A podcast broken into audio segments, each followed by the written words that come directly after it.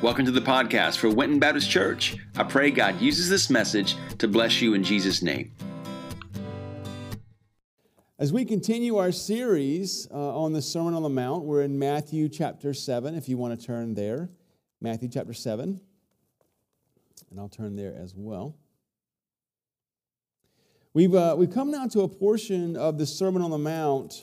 We're, we're kind of in the home stretch, if you will, uh, of, of this great sermon that Jesus has taught. And, uh, you know, we've got to remember that this sermon just wasn't a sermon that was, you know, it was preached over uh, weeks and months. This sermon was, was preached in one sitting, the Sermon on the Mount. It was one of the greatest sermons that Jesus taught. It was preached in one sitting, so think about that. And so he's coming around to the end of his sermon, and so we slow down and we take his words, uh, we just kind of pull them apart and we go kind of verse by verse with this. Why? So we that might we might learn from them, from Jesus, as the early believers did, and be led to uh, follow and obey what he's saying. So uh, the first part of the sermon, uh, blessed are, we see how the kingdom citizens uh, are supposed to live. Blessed uh, are the merciful, for they shall receive mercy, and so on. Uh, the second part would be that you know a, a kingdom citizen is more about external living and and, uh, and, outward appearance of righteousness, but rather it's more, about really internal uh, living. You know, God desires above all what goes on the inside. Uh, you know, it says uh, you shall, you have heard it said. Jesus said that several times. You've heard it said, "Do not commit murder." But I I say to you, you shall not be angry at at your brother. you'll be subject to judgment if you're angry with your brother. Now, in chapter 7, we see a combination of the, ex, the internals and the externals, uh, the external actions revealing or coming from the internal attitude. This morning, we're looking at a problem that the religious folks struggle with in Jesus' day. That the Pharisaical persons seem to have this problem with judgment. Judgment. Poor judgment or, or judging others poorly Today, we're going to see how judging others poorly uh, or improperly can lead to a misunderstanding of how God wants us to judge. You may be surprised at learning that, that we can judge we can make judgments uh, uh, on things. A better term would be discerning uh, toward the right path to take. Now, there are three ways that Jesus points out, uh, the, uh, points out to us the risks of judging in the wrong way. First, Judging improperly can lead us to a place that belongs only to God. It's, it's His alone. Judging others improperly can lead to hypocrisy. We kind of knew that one.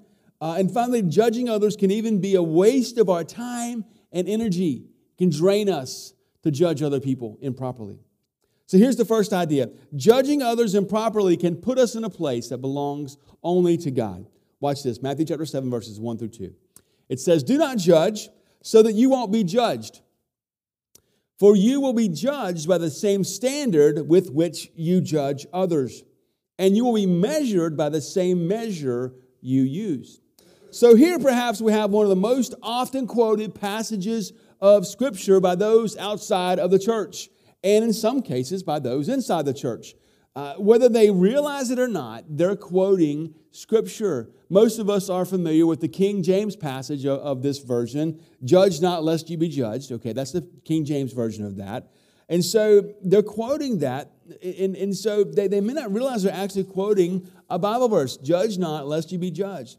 And it's funny that people say that uh, because, in fact, when they say that, judge not, lest you be judged, well, they're offering a judgment, right? They're, they're actually judge, they're making a judgment. You're making a judgment when you say that statement. It's a, it's a logical, a logical fallacy. So the idea, though, is when, you, when they're saying that, they're accusing the other party of doing the exact same thing that they're doing. Judge not, lest you be judged. Well, they're judging. They're judging, right? So we, we have to get more into what Jesus is talking about there. The word there, judge, has a range of meanings. Judge, krinos, the Greek krinos there, has a range of meanings. It could mean to analyze or evaluate, to make proper decisions, and we're familiar with that.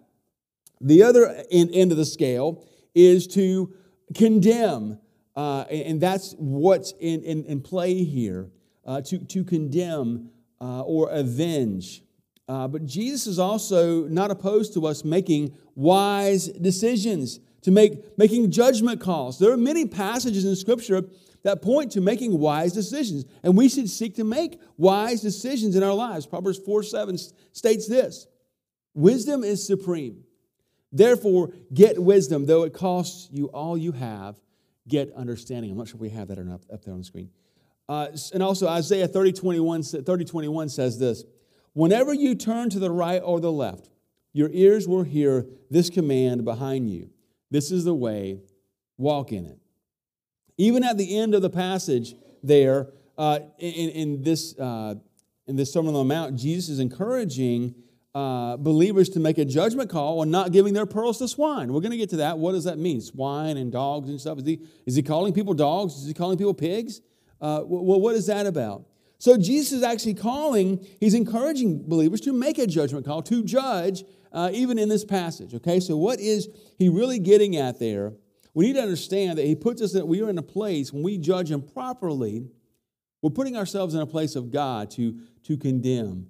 Uh, and, those who judge, uh, they find fault with other people, they look down their noses, and so that's uh, that attitude can find its way even in, into the heart of a, of a believer.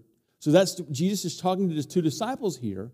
Uh, he's not just talking to the crowd, he's talking to believers. He's saying, hey, you guys struggle with this. You, you struggle with judging others. You struggle with condemning other people when in fact uh, there, there's a greater problem. And he begins to address the greater problem. Even in Matthew chapter 7, verse 16, he says, You can make judgments. You can make judgment. He said, You will recognize, recognize them by their fruit. Are grape, get grapes gathered from thorn bushes or figs from thistles? Matthew 7 16 is where that's coming from. So, what Jesus is saying here, that we are, we are not to play God when it comes to making judgments. We are not to seek to condemn others uh, that can only happen to someone who is in a position to condemn. Now, we're, if we show humility, we'll understand that we're not really in a position to condemn other people. Only God is. Only God is, and He is the righteous God, uh, our Father. James 4.12 says this. Maybe we can bring that up. Joe, you're doing a great job, buddy. James 4.12, there is one lawgiver and a judge who is able to save and destroy. But who are you to judge your neighbor? James 4.12. Now, something has to change within the church. Many outside the church uh, think the church, us, that we're simply too judgmental, right? Uh, so they'll never darken the doors of the church. A bunch of hypocrites are in there, right?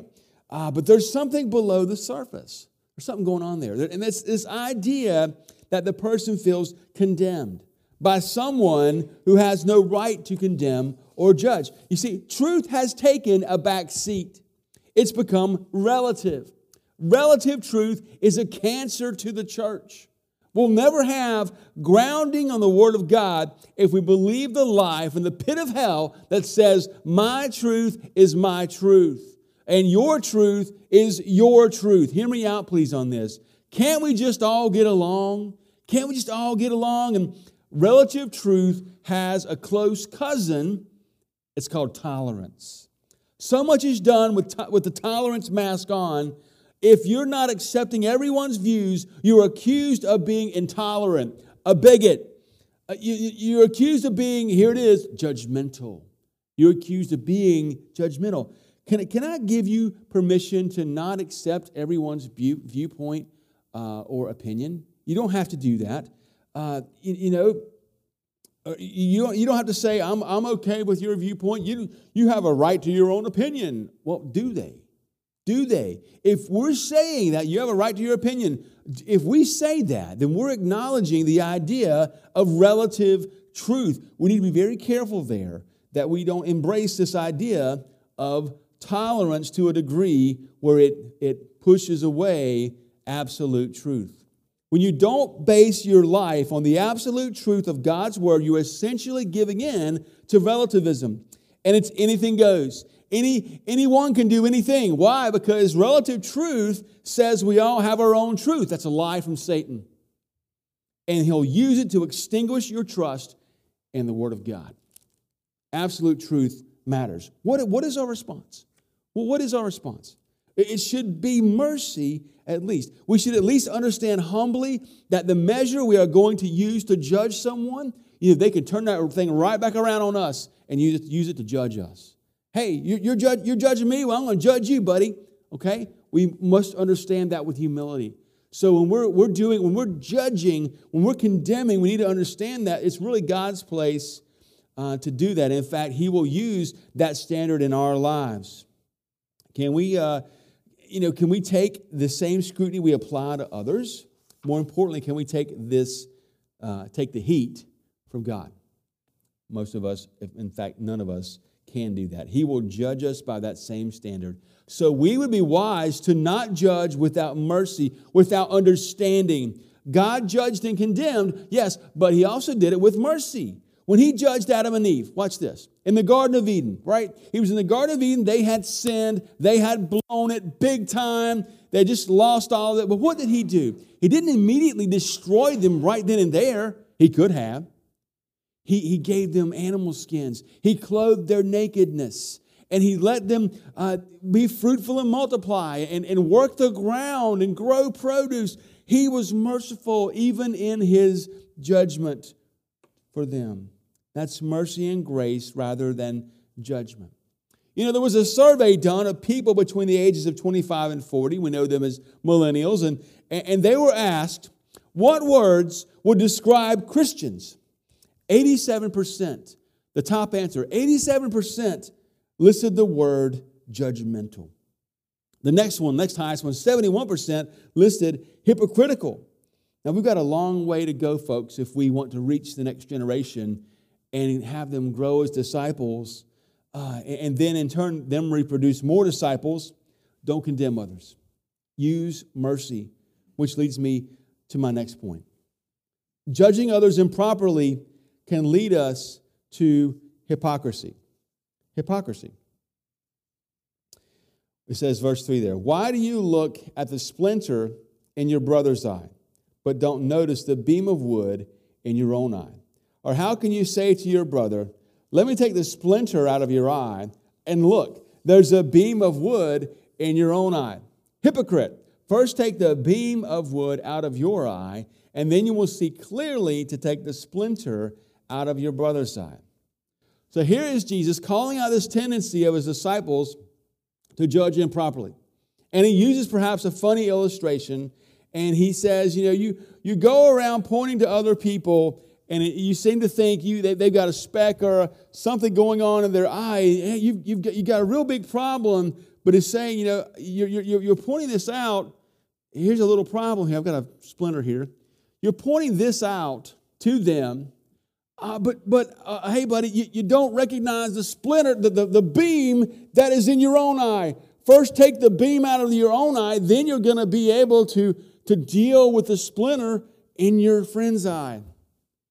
That's what he's saying. It, it's, it, isn't it quite striking that he would say that? And he, the idea there, the word there for beam, it's like a rafter, okay? It's like a joist uh, or you know, a ceiling beam, so it's quite large, maybe even larger than, than this. What Jesus is getting, getting at there is here, there's a dose of humility required when we're, when we're uh, trying to judge uh, and we're looking at, at, another person, we're wanting to judge that, that small speck or that small splinter that's in their, their eye. You know, uh, this person trying to judge, they don't see their sin. They don't, they haven't dealt with the beam yet, right? They haven't dealt with this beam that's in their own eyes. So how in the world are they going to be able to judge somebody else? It's an impossibility. It's an impossibility. It requires humility. They haven't dealt with their beam yet. They haven't dealt with their plank yet. They have grossly failed to see the problems and sin in their own lives. It's one thing to say, yep, I'm a sinner, but have you dealt with it?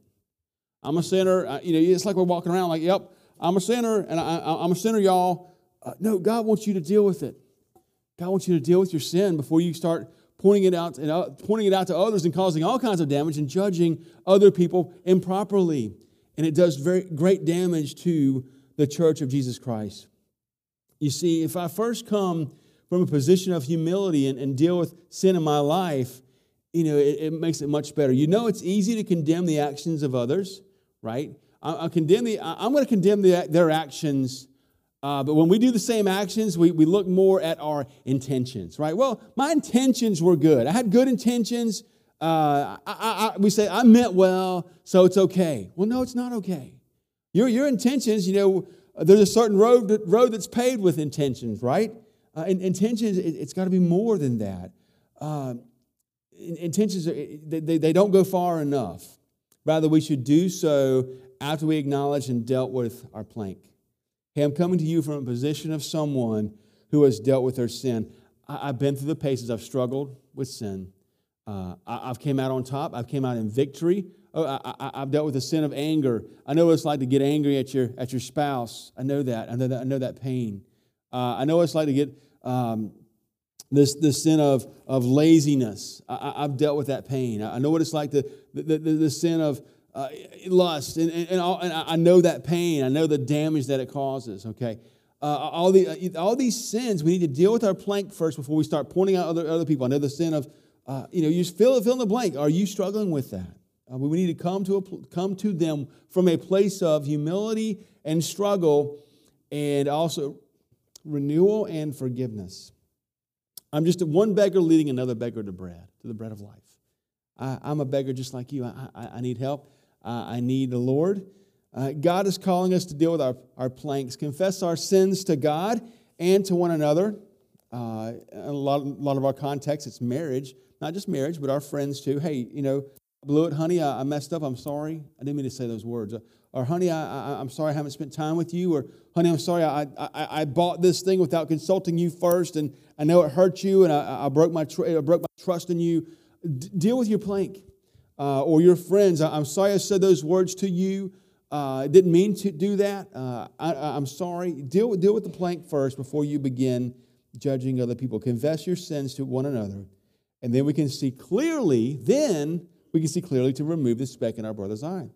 1 John 1 9 says this If we confess our sins, he is faithful and righteous to forgive, our, forgive us our sins and to cleanse us from all unrighteousness. Judging others improperly puts us in a position of being God, it leads to hypocrisy. And finally, judging others improperly can be a waste of our time and energy. Uh, Matthew 7 6 says this Don't give what is holy to dogs uh, or toss your pearls before pigs. They will trample them under their feet, turn and tear you to pieces. So here we come to a particular passage where Jesus, on the surface, is calling some people dogs and pigs. Okay? We, dogs back then were seen as very unclean. They were, they were seen, uh, they just, you know, they, they were kind of on the, on the same level as pigs. And we, we have dogs as pets now. You know, a lot of us have nice furry little, the furry friendly animal, you know, dog. It's not like that. But in Jesus' time, these dogs were, were unclean. So, you know, let's, let's be clear though. Jesus is not calling people dogs and pigs. He's, he's actually saying no one is outside of the reach of the grace of God and his offer of salvation. Let's be very clear on that. What Jesus is saying here is be wise in who you approach about receiving correction, or judgment, as it were. You gotta be careful of who you go to. Um, first, after dealing with your own plank, right, uh, and, and going to the person, you must use discernment in seeing if they're to take what you're offering them, or if they're to respond to you uh, like a pig or like a dog and, and tear you to pieces. Uh, you know, are they going to respond you're offering them hope. You're offering them life. You're offering them the gospel, a better way of living for the kingdom. When you come to them with the truth of God's word, are they going to take it correctly? Or are they just, is it just going to go in one ear and out the other? You know, when a pig, uh, a, a, a pig eats certain things and it eats a lot of slop and all that kind of thing, one thing a pig can eat is pearls. When a pig eats a pearl, it's, it's, it's, something of wonderful value. And a lot of times it represents the gospel, but it just goes straight through them. They can't digest it. It just, it's just wasted. That value, that beautiful pearl, is wasted on a pig. So when we, when we go to correct someone and they're not going to receive it, you're just you're wasting your time. So let me ask you this, or, or make note of this.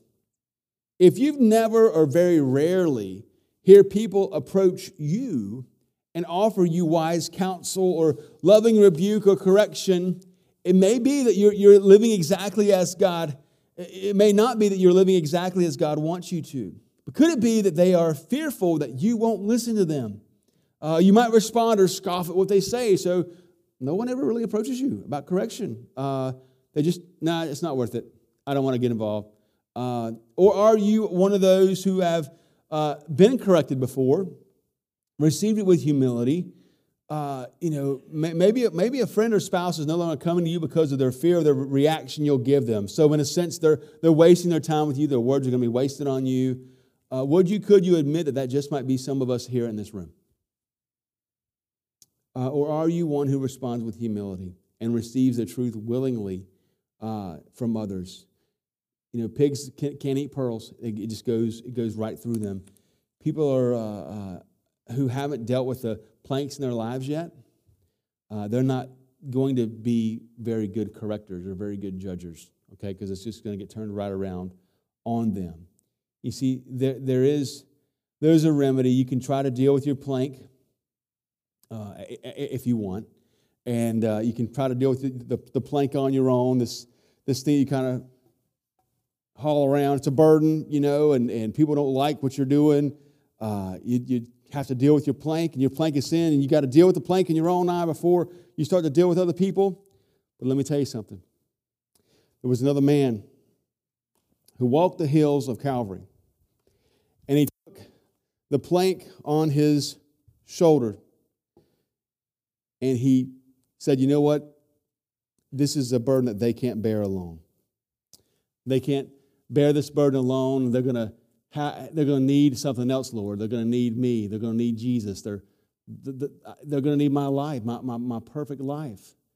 And so this is what we do.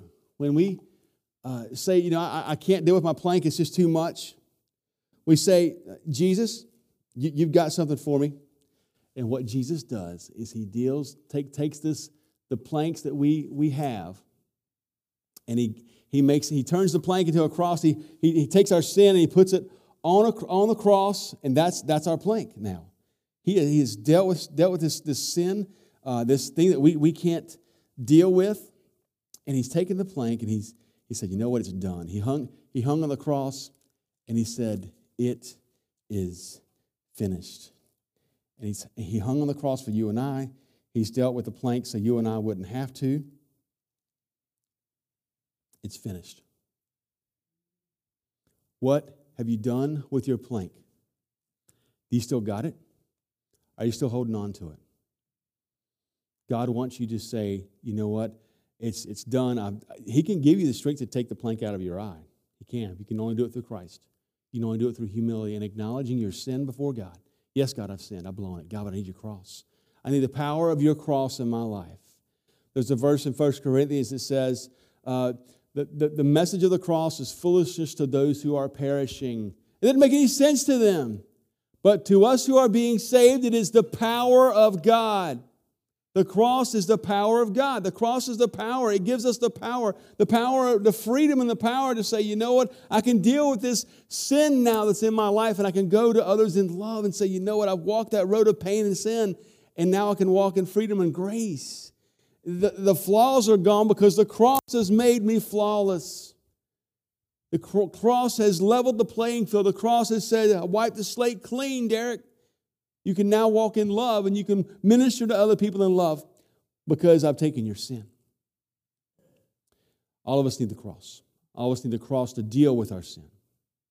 Would that be you today? And how you judge other people, how I judge other people. Do we judge with humility? Do we judge in light of the cross? Or do we judge with planks in our eyes?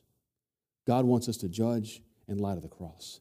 The cross has made the level of the playing field. Jesus has done it. He's done it for us already. Let's pray.